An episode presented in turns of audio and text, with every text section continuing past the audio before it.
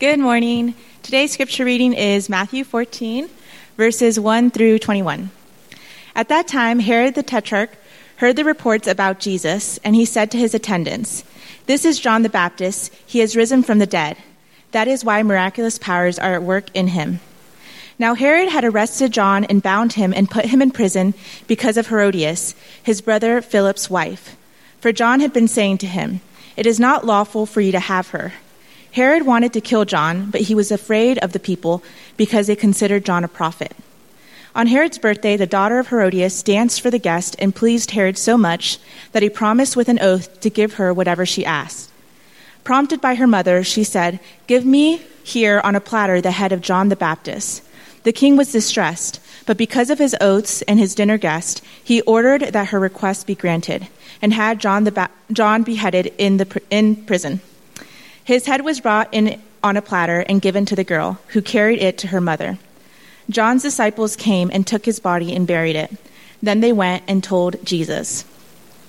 When Jesus heard what had happened, he withdrew by a boat privately to a solitary place. Hearing of this, the crowds followed him on foot from the towns. When Jesus landed and saw a large crowd, he had compassion on them and healed their sick. As evening approached, the disciples came to him and said, This is a remote place, and it's already getting late. Send the crowds away so that, so that so they can go to the villages and buy themselves some food. Jesus replied, They do not need to go away. You give them something to eat. We have here only five loaves of bread and two fish, they answered. Bring them here to me, he said.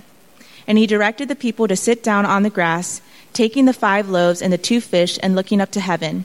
He gave thanks and broke the loaves. Then he gave them to the disciples, and the disciples gave them to the people. They all ate and were satisfied, and the disciples picked up twelve basketfuls of broken pieces that were left over. The number of those who ate was about 5,000 men, besides women and children. All right. Thank you very much. How is everybody? Uh, good. Okay. Um, my name's Tommy.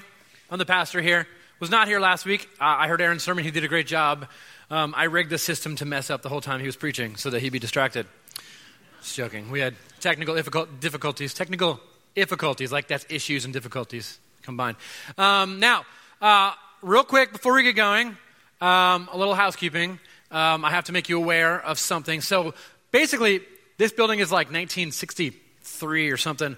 Um, and it's like people didn't really care what they were doing when they built these things. Um, because when one thing goes wrong, everything else starts to go. And so I just want to make you aware we had an air conditioner that broke, we fixed it. It had to pass an electrical inspection, it failed. Um, and they said, "Oh, well, you don't have, you're not up to code with fire code." And we're like, well, "What's that mean?" And so they gave us this list. It gets really long, and it turns into basically this whole like fire panel and like pull switches and things that come over the loudspeaker and like like rockets that shoot up in the air.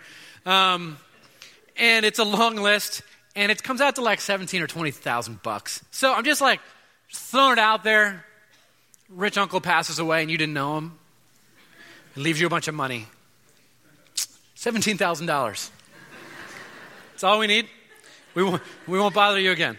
Um,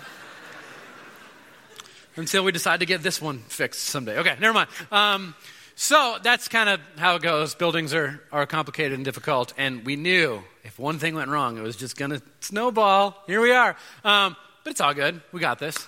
Um, we'll live, uh, and, and uh, offering boxes are there, there, and there, and going along. Um, okay, so with that done, you're like, I haven't been to church in like five years, and here we are. Pastor's already asking for money. It's not for me. It's for, technically for you. I, I, don't know. It's complicated. Let's not go there. Um, let's not talk ecclesiology right now, okay? Um, so, this is our passage today. It's very big, very long, and I've already kind of talked about the feeding of the 5,000 from, from the angle of like miracle and the, the, the shepherd and um, seating everybody in the grass and all. So, there's a lot of symbolism there. Um, I, I kind of jumped ahead and talked about it several months ago. Uh, we're coming at it again, and I did this on purpose because I want to come at it from a completely different angle. In this book, there are layers of Jewish ideals going on um, that Matthew is doing. I'm beginning to lose my voice. Some of the songs were higher than I intended to sing them. Um, so, I'm going to open us up in a word of prayer, and we're going to go through this passage. We're going to start right here, and I'm going to I'm going to give you um, a very Jewish way to read this passage. So when you go back to it and you pick it up again, you're going to say, Oh, I didn't see that before, okay? So uh, let's pray and uh, pray that I feel it going. It's going. My voice is going. Okay, let's pray. Father, thank you for this place and these people. I ask that you would give us, um, that you would give us peace, that we would be present here uh, with our brothers and with our sisters. Um, bind us together in unity. Um, give us a creative vision of the future of what the world can look like uh, through your work and us partnering with you to do this work. Um, somehow use us and the little gifts and abilities that we have to bring about reconciliation, redemption, um, restoration of this world. Um, I ask that that would start now and that it, it, would move forward from this point forward and, and, and that um, I would be able to think clearly and communicate clearly the things that I've studied this week, and that we would all receive exactly what you have for us. Help us to be honest with ourselves. Help me to be honest with the people that, that you've entrusted uh, me to speak to. Uh, thank you for each and every one of them here. Every single person in this room. Thank you that they are gathered here this very morning. In your name, amen. okay, here we go. Uh, Matthew 14, 1 and 2. At that time, Herod the Tetrarch, tetra means 10, he was in charge of about uh, a certain amount of territories. Um, uh, he heard the reports about Jesus, and he said to his attendants, This is John the Baptist. He has risen from the dead, um, and this is why miraculous power is at work in him. So, your first response when you read this is like, What? Why do you think this was John the Baptist? It's a great question. Thank you for that question. Um, okay, so there's some interesting stuff going on here. If you read. Um, uh, a second century uh, Christian scholar named uh, Origen. He um, he actually writes about this tradition that in his day, in the second century, you know, you probably know people whose like grandparents may have met both Jesus and John the Baptist, right? Like, um, it's not far off to think that like these traditions would have stayed. Now, there is a tradition that that Origen writes about that John and Jesus looked very similar. Um, they were cousins, very close cousins. Um, and he writes how, how people mistake them for each other. They looked very, very similar. Um, so some of this might be at play, but there's also something else going on as well. Um, why would he be afraid of John the Baptist coming back from the dead? Um, we're going to talk about that. We're going to talk about, um, because what's going on here is Jesus is, is teaching these parables, and then it sort of freeze frames, and it like pans over to the temple of, of Herod, right? This is not much to look at now, but in its day, it was fancy. Um, and he would have been here, and, and it's sort of like it fades away to Herod's palace. Meanwhile, back at the palace, and someone runs in and says, There's a guy preaching about kingdoms. He's like a Messiah type figure. And I got to say, kind of looks like the guy you killed. Okay? And Herod's like, Oh no, he's back from the dead and he's doing miracles. He's doing miracles? Oh no. Okay, so there's like this, this scene that is set. And then uh, the narrator, Matthew, pauses that and sort of fades back to what happened to John. Because he's like, John's back from the dead. And we're like, he died like the other day. We watched um, that superhero movie with Superman and Batman. It wasn't very good. Um, and, um, and, and it started, I hadn't seen the one before it. And the movie starts with like, Superman's dead. I was like, what happened to Superman? Okay? So I, still actually don't know. I'll go back and I'll let you know. Um, so, but there's like this thing that happened and we didn't know about. So, so Matthew writes the story of exactly what happened to John. And before we get there, there is some things you need to know about Herod that will make this whole story make a lot more sense because it's kind of a weird story. John confronts Herod um, about adultery, and you're like, why is John doing confronting him? I mean, Caesar did worse stuff. What's going on? And why did he have to kill John for doing that? I mean, People say bad stuff about people, people all the time. So, here's the story Herod is half Jewish, okay? Um, Herod likely grew up in a Jewish tradition. He knows Jewish theology, he knows also the role of the king. Um, Israel was meant to be ruled by only Jewish kings. Um, this was how it was meant to be set up since the time of, that God started allowing Israel, way back in the book of Samuel, to have earthly kings. Now, um, being a Jewish king, half Jewish king, but Jewish nonetheless, um, he would have understood the interplay between the king of Israel and the prophet of Israel. There is a specific relationship that they had. Um, The king's job was to rule over Israel under Yahweh. Okay, that was his role. It's sort of the role of like Adam and Eve in the garden, what we were meant to, sort of the role we were meant to be at. So, um, over God's creation, the fallen creation, un, un, under God. So, there is here. Let me let me illustrate this for you. Uh, there you go. Okay, now, um, there is one place the king is supposed to lead. Okay, towards God. There is a path. Um, oftentimes they would call it the way or the road. When Jesus says, "I am the way," this is what he's talking about. Um, there is a specific path the king was supposed to take, not physical, literal path. They're talking about the law, the Torah. And the king was meant, the, the Jewish king of all of Israel was always meant to lead the people um, down the path of the Torah towards God and towards partnering with God towards the restoration of all things, the salvation of the Gentiles, the restoration of human beings to where they were created to be and meant to be under God, over creation, dominion, all that. Okay, the, the picture of Genesis 1, uh, Genesis 3. Um, so, this is the picture that we're supposed to have. Um, now, so the king is supposed to lead the people towards the path of, of Torah. That, that means like um, he's supposed to keep himself in line with the law himself. If the king gets off the path, um, and goes his own way, if the king decides that he's going to take part in idolatry and ignore the Torah and go their own way, um, the people of Israel would suffer. Okay? So, God said, I'm going to put somebody there to remind the king that when he goes off path, the people are going to suffer. So that he ventures off path, and what happens? The prophet pops up. That's a prophet with a staff. Um, the prophet pops up and says, Excuse me, excuse me. Where do you think you're going? And he says, uh, I'm king. I want to do that. I'm going to go this way. And the prophet says, I, mm, Hold on, let's talk. If you do this, here's what will happen. And he describes all kinds of terrible things that will likely happen when the king does this, okay? This was the role of the prophet. Him and the king had a very contemptuous relationship. Oftentimes we think of prophets uh, in modern evangelicalism we, when we hear, like, he's a prophet. We're like, ooh, we can tell the future. Um, that's not really what the prophet was. The prophet, I mean, there are times when they proclaimed like stuff is coming, um, but it was a natural progression of the current path that the people were on. So the, the prophet, his job was to speak the message of God, to bring um, the words of God to the people who need to hear him. The king, mainly, and the people in general. Okay? So, this is the relationship of the king.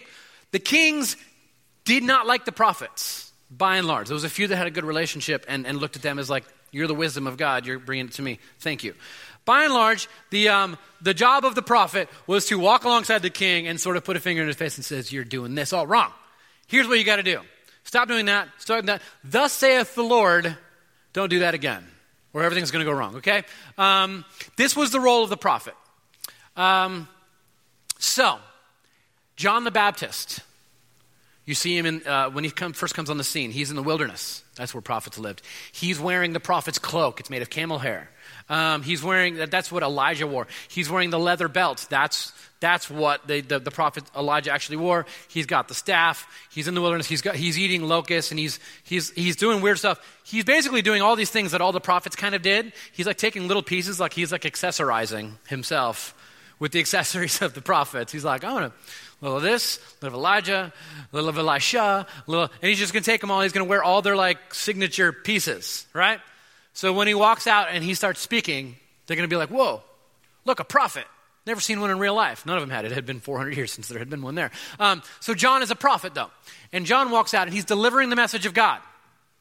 Naturally, he's keeping tabs on the Jewish king. And the Jewish king, it turns out, did some weird stuff. Now, um, it starts off a little bit like this Herod had arrested John and bound him and put him in prison because of Herodias, that's Herod's wife, likely married her because they wanted to share luggage that was embroidered with their initials. Um, his brother Philip's wife, um, for John had been saying to him, It is not lawful for you to have her.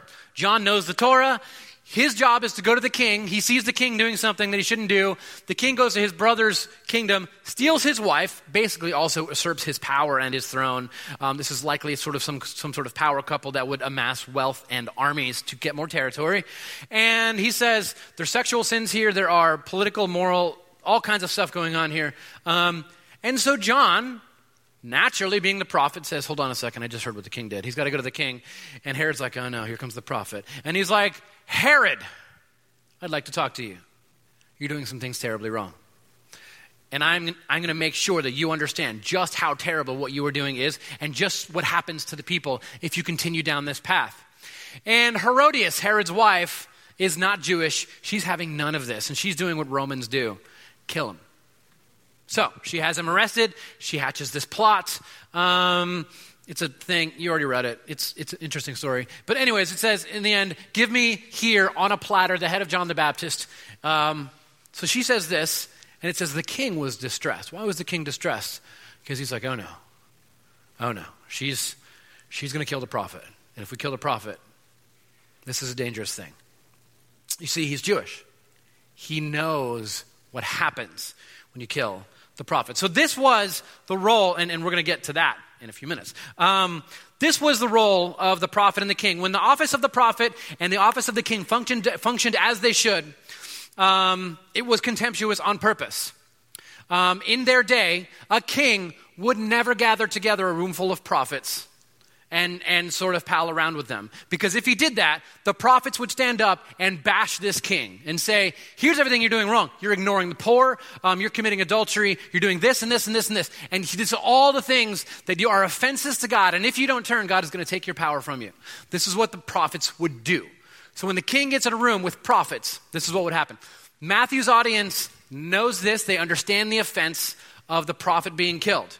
Um, so when it functioned as it should not, um, and, it, and, it, and, it, happened several times in the Old Testament, um, the scriptures would say that the prophets would, uh, they call it tickle, tickling the, the itching ears of the king.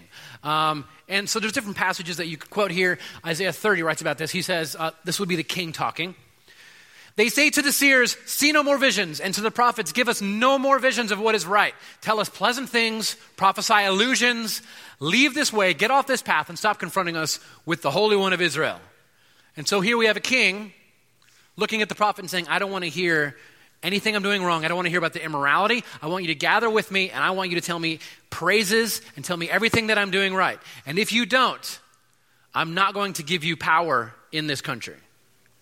And this is how the Old Testament prophets would get off track. And when this happened, you were in grave danger because the voice of God was no longer being spoken to the people with power who needed to hear it, who had the ability to destroy and ruin um, the lives of, of, of thousands and thousands of people. This was their relationship. This is what the Jewish people knew. When the prophet wasn't speaking truth to the king, this was a problem. Now, um, when the people of God get off track, um, when we, so let's talk about us right now. Um, I, I, want you to sort of think in your mind how you respond, tend to respond to powerful people when you meet them. Um, and there's two different ways that people tend to respond. Um, sometimes we meet, we rub shoulders with powerful people, and we tend to think, oh, this is a this is a path towards climbing the social ladder, towards wealth, towards better jobs, towards all of this stuff. Um, in the scriptures, the Matthew's audience, the Jewish people, the people of God, understood that whenever they came into contact with people of great influence, they had a specific job, which was to speak the will of God into their ears and to remind them that they are not who is actually in charge and they are not who is actually king and in all of their greatness, and in all of their power, and all of their ability to manipulate people and things and companies and cities and countries, um, the people of God had always a contemptuous relationship with human leaders because they knew they were supposed to be led by God and God alone. And so when they came into the, the, the, uh, the contact of powerful people, they would look at them and say, Here's some things you're doing wrong. How dare you? I am the king. First off, no, you're not. Yahweh is king. You serve him. You might be like a, a representative of the king, but I'm the spokesman of the king, and I'm here to talk to you about your work in this world. This is how God's people were intended to be with power. Instead of brushing up against power to sort of set ourselves up and co rule with them, there is one ruler, God. And when the early Christians said Jesus is Lord, what they were saying was, nobody else is. This was the mindset of the early Christians. This is how they lived. Was very important to them. And when they read this story, they see this. Now, um, let's go a little farther because Matthew does something that connects this and goes even farther. Um, Matthew 14, 12, and 13. John's disciples came and took his body and buried it. And then they went and told Jesus. When Jesus heard what had happened, he withdrew by boat privately to a solitary place. Okay. We read this, and there's some layers of it. Yes, he's in mourning. Yes, it's difficult. His cousin has been murdered. But there's more to it. This is the logical next step. Let me explain. We've talked about that. I'm, i keep putting this picture up because this is, this is Matthew's audience is Jewish, and this is their theology, this is their worldview. They have a cycle that they live in. The king is anointed, the Jewish king over the Israel, over, over the Hebrew people, the Jewish people, and he rules. However, the prophet comes to him and warns if you get off track, things will not go well for you or your people. And then what happens is the king leads Israel astray. Over and over and over, the king leads Israel astray. And when the king leads Israel astray, there is a specific reaction. It is called the wrath of God. And this is a phrase people don't like to talk about today. Um, but here's the thing I think people misunderstand the wrath of God because they think that the wrath of God is somehow violent and retributive because that's how we do wrath, right? We break stuff and punch people. That is earthly wrath. The wrath of God is wildly different. It is it's written about in Romans 1. Um, it's written about tons through scriptures. Um, and here's basically what it is it is the withdrawal of the voice of God, the voice of opposition. So, what we have in this passage, let me go back. Um, what we have here is uh, John's disciples come and took his body. They went to Jesus and they told Jesus, The king has killed the prophet. Oh. Okay. Jesus takes his people, gets in a boat, and leaves. Why? Matthew, first off, is connecting Jesus with Yahweh, and he's connecting Jesus leaving as Jesus is king, and the king is removing the voice of opposition, the presence of God from the people. This is how the wrath of God works. And you know what the wrath of God is? It, it's described as hardening the hearts of people. You know how the heart hardens? God removes his presence and creates this echo chamber in the minds of the people who have sinned against God. Um, there's this passage where King David sins against God by, with Bathsheba, murders her husband, basically rapes her. Um, not even basically, literally rapes her. Um, this is how we would define this act. Um, and then King David um, is called out by his prophet. And what does he say? I repent, I'm sorry, do not take your Holy Spirit from me. What is he saying there? Do not, God, please do not remove your presence. Because when this happens, we end up in exile and oppression. That is the next step. And every time the kings have led people astray, the kings have killed the prophets. Um, the voice of God has withdrawn. Um, Paul writes about it. He says, he says, and God gave them up uh, in Romans 1, God just gave them up to the desires that they had. And when God withdraws his presence and the voice of opposition stops being spoken in your ear and in your heart, in your soul, that is a dangerous place to be. That means you are heading into what the, the Israelites would call oppression, exile, torment, separation from God. They would call it living in hell. This is the echo chamber. Here's how this works the voice of opposition is removed. You begin to hear only the things that you want to hear. Um, you begin to hear, oh, what you're doing is perfectly right. It is the right thing to do. And you surround yourself with people telling you the right thing. And there is no one speaking in your ear saying, this is not a good idea. This happens when people become insular, when churches become very monochromatic, and we all have the same exact ideas um, theologically and politically and doctrinally. And we all just, we, have, we spend time affirming ourselves and we become disconnected from other people. And the voice of opposition in our own tribe of Christianity um, is, is, is no longer heard, and we begin to move further and farther inwards, and we separate ourselves from people. Um, this is called exile. It is when you lose the ability to have influence in the world. This is the judgment of God, is what this is. And as the cycle goes, it gets worse and worse and worse for the people. They are oppressed by their enemies. Um, they are in exile. And eventually they say, I want no more of this. It was different before. How do we get back there? And the people call out for repentance. And the repentance uh, ends up with restoration. God sends a judge or a prophet or somebody, a king or warrior, to lead the people out of their oppression and back into the land the way that God has meant for them to dwell. A church um, a community, you yourself, you need the voice of opposition in your life. Do not surround yourself with people who are exactly like you. It is a dangerous place to be. You will begin to think everyone in the world thinks exactly like you do. They don't. And the more you block out the voice of opposition, you will disagree with things that I say. Uh, good. You're supposed to. I will disagree with things that you say. This is how it is supposed to be sharpening, correcting, rebuking, this is how the body of Christ should work. This is how it was supposed to work with the king and the prophet.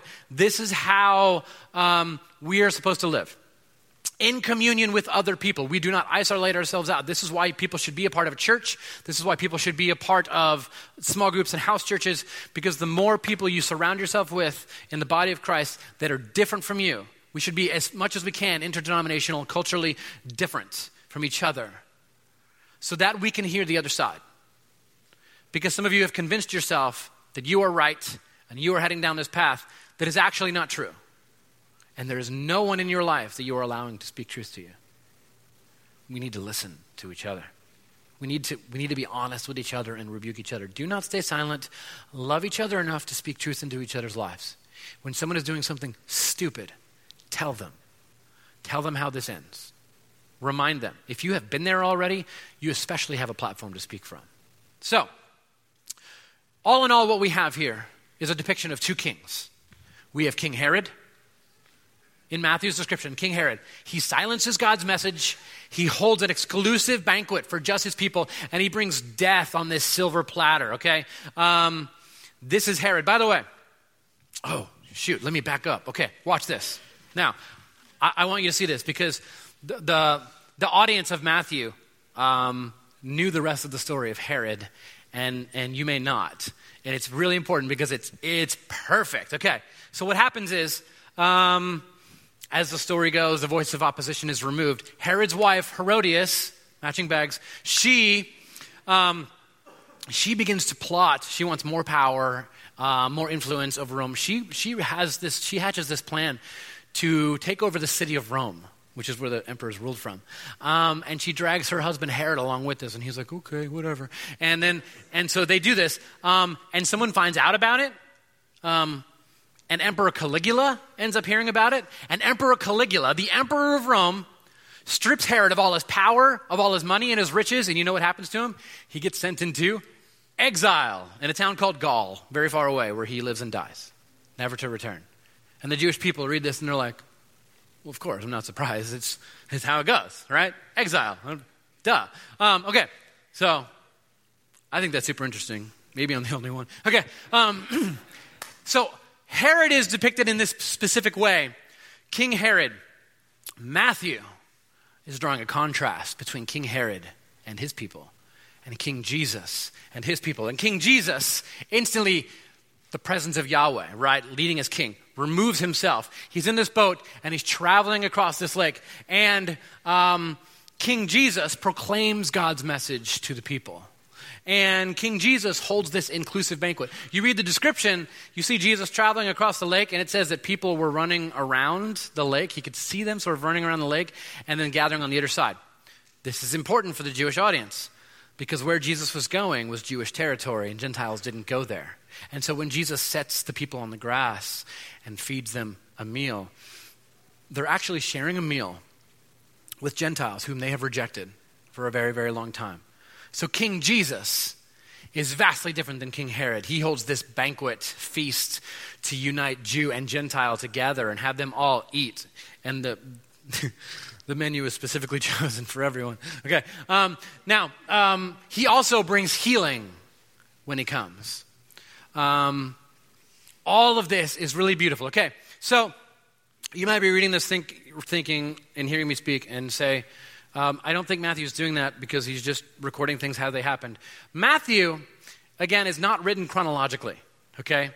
Um, Matthew pairs stuff together in his book be, simply because it has theological significance. He's making a. And I can prove this because in, um, in, in verse 15 and verse 23 of this chapter, in both of these verses, um, evening comes. So, like, there's one day and, like, evening comes twice in the same day, right? So, Matthew is not concerned with chronology. He's making theological arguments. Also, when Jesus gets in the boat um, to sail away, he's in the town of Nazareth.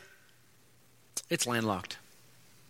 You can't get in a boat in Nazareth and sail away unless you get in the boat and the disciples are pushing it down the driveway. Um, so, Matthew is not concerned with chronology or apparently even geography.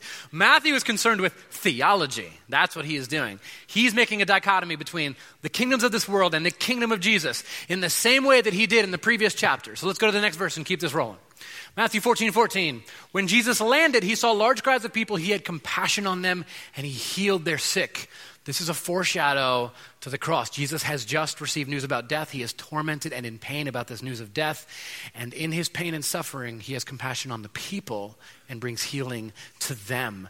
These things will happen over and over in the book of Matthew so that when you get to the cross and you see Jesus dying on the cross, yet still having compassion on the people around him and bringing them healing and wholeness, the audience says, Of course, this is everything that we expect King Jesus to do. All right? So it's, it's beautiful. Um, on top of that, Jesus cares whether or not the people are fed. Let's go um, a little farther because, okay, so in chapter 13, the chapter we just finished, there are these parables that have been written from top to bottom, um, stories that didn't happen. They're just like riddles and parables. They're meant to teach you specifically about the kingdoms of, of earth and the kingdom of heaven. That is the whole point of chapter 13. The entire thing, story after story after story, in rapid fire succession, saying, here's what the kingdom of heaven is like, here's what the kingdom of heaven is like, here's what the kingdom of heaven is like. Now you get to chapter 14, and you have a perfect display of the kingdom in real life.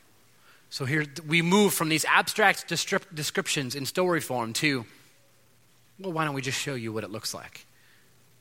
Jesus takes his people and he leaves the kingdom of Herod, which is falling apart, obviously going into exile and destruction. And he gathers Jews and Gentiles together. He sits them on the grass and he starts feeding them. Let's read the story. As evening approached, for the first time, uh, the disciples came to him and said, there is, This is a remote place and it's already getting late. Send the crowds away so that they can go to the villages and buy themselves some food. And Jesus replied, They do not need to go away. You give them something to eat. We have here only five loaves of bread and two fish, they answered. Bring them here to me, he said.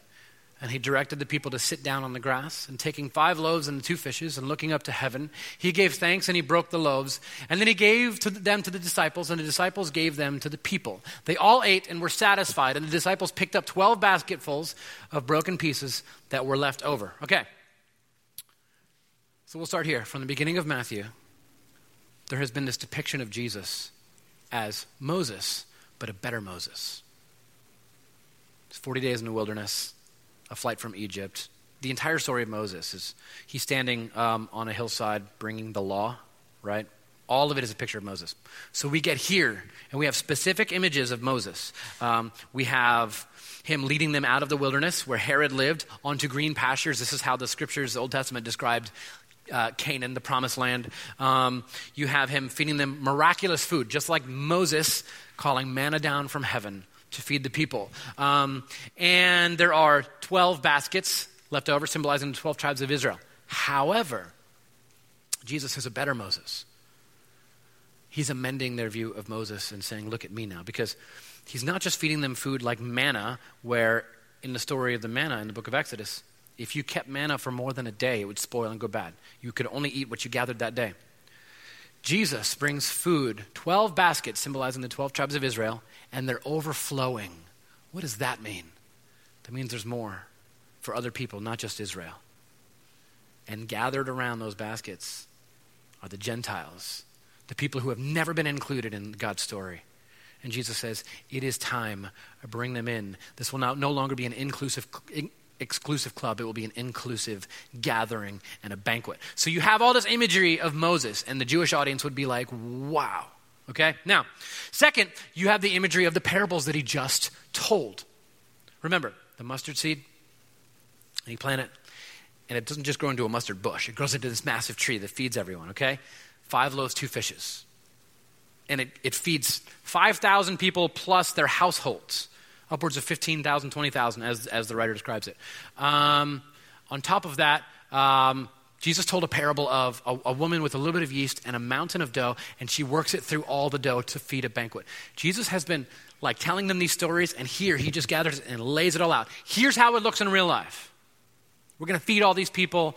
It's going to be an inclusive banquet with people outside the church, inside the church, and, and, and we're all going to be here together to do this miraculous thing together. Now, all of this is intended to teach you Matthew's theology of the role of the church. Let me show you what I mean. Um, in verse 15, they say, It's getting late, it's about mealtime. Why don't we send the people away? They're not destitute, they have money. Let's send them away to get some food. And Jesus says, You don't need to send them away. They don't need to do anything. Here's what we're going to do I want you to feed them. And they say, Well, I, I don't have enough. All we have here is five loaves and two fishes. And Jesus says, Give it to me. I want you to picture Matthew and his church, maybe 20 people, just a ragtag group of rebels, Christian rebels in this empire.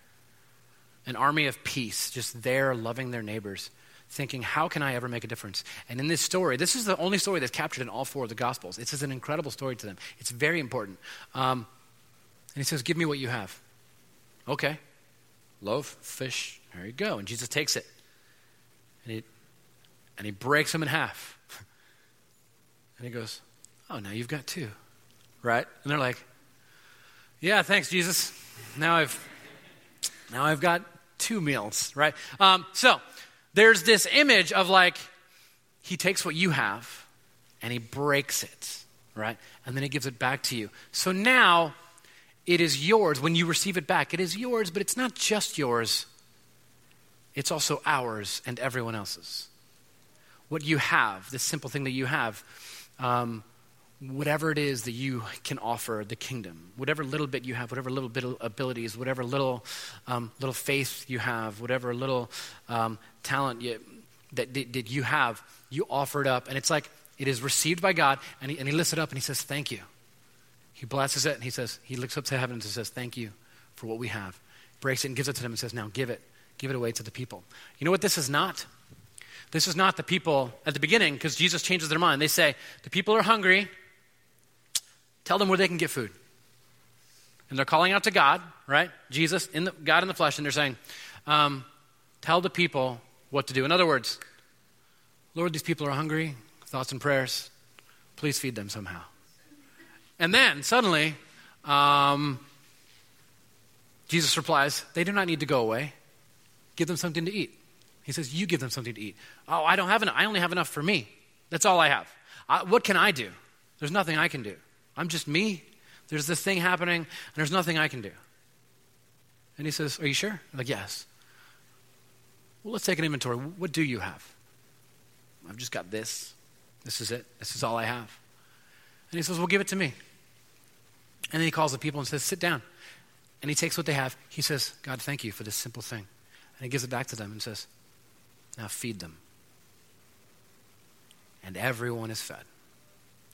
The symbolism here is incredible and it's striking. It is Matthew's call to the church and to the future church stop waiting and praying without acting. Do something. I know you don't think you have much, neither do we, neither did the disciples. All we can do is gather as a church of 20 people and write a book. It's probably not going to do anything. Here we are. 2,000 years later, this copy, this book is everywhere, and it is changing people's lives. This is an encouraging thing from the, from, from the, um, the Matthean community, and they are reaching out to you, and they are begging you, because these stories, they aren't meant to be like, you're not meant to like read this and say, well, Jesus did a magic trick and then people believed he was God. This is meant to be, no, no, no, no. Jesus activated the people and he taught them theologically how this works in the world. The miracle is just a side thing. That's not even the focus. Okay? And it's not like we're supposed to read this and say, well, it's important because it happened. No, no, no. It's important because it happens every single day. People offer up what they have. I have one little decision I can make a day to steer something towards the kingdom of God, and I'm going to take it. And he says, Now watch mustard seed in the ground. Boom, tree. Everything Jesus has been saying, he displays. And this story was incredibly important to the early church. They told it over and over and over. So, what we have here is this story of of, of the Matthean church. This, these accounts are theological as anything else. It's an invitation to rise above merely praying for things or noticing them and saying, well, we should tell them how to fix their problem. No, this is the Matthean church begging you, know your place in this world. John died because he did his job of speaking the truth to power, because he cared about the people underneath that king. And so John got killed for it. Every one of the disciples were killed for what they did, except for one.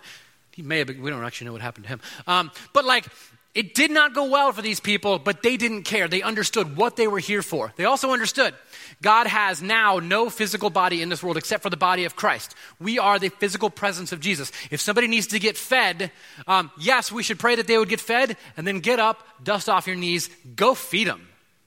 That is your role. You are the hands of Christ, you are the feet of Christ.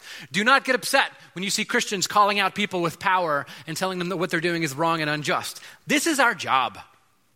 I will do that forever, no matter who becomes king or emperor or president. This time, next time, until I'm 50 years old, my Facebook's probably going to be pretty mean to emperors. Like it's, it's my job as, as someone who is speaking the message of God.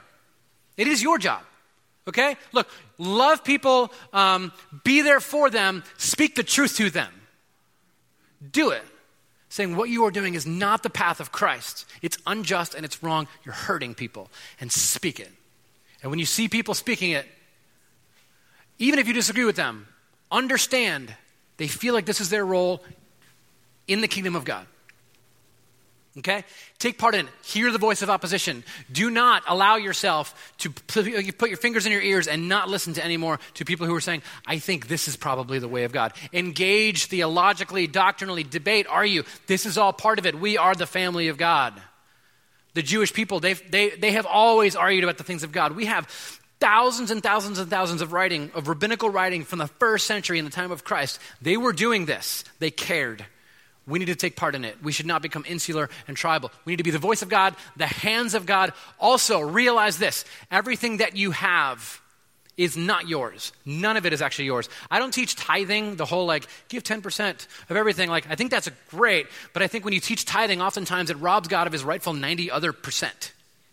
All of it, everything you have, should be leveraged for the kingdom. Somehow, your, your choices should be just and loving the way you spend your money, the way you spend your time, the way you spend your evenings and your afternoon. No one's going to lay on their deathbed and say, I wish I had finished season five of that Netflix series. Like, no one. You know what they're going to say? I, I, wish I had spent more time with this. I wish I had leveraged this part of my life in this direction. Um, live with purpose and meaning. Pour yourself out. This is what life is about. This is what we're doing here. Let's take communion, dang it.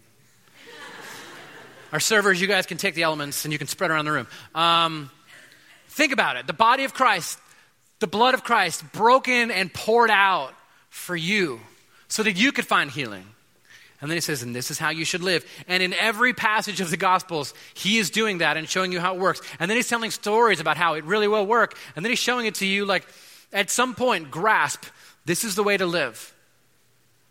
It is not about amassing power and wealth for yourself. Two or three generations from now, it is likely that no one will, will know your name. But we do now. And we will partner with you to do the work that you want to do. Reach out to your brothers and sisters. Let's offer the people a little taste of the kingdom of God in our city. And so our communion servers are going to gather the elements and they're going to spread around the room. There is bread, it's broken for you. There is wine poured out for you. This is the unifying feature of the church. No matter what you have, no matter how holy or pious you are, how sinful and messed up your past is, when you come to the table, we all receive the same thing the same amount of grace. Body of Christ broken for you, blood of Christ poured out for you, for your healing. Be filled, be made whole again. Let's pray. Let's take communion, shall we? Father, thank you for this place and these people. Guide us. Help us to repent fully. Help us to change. Help us to know our place in this world as your people. Thank you. In your name. Amen. Take some time. Talk to Jesus.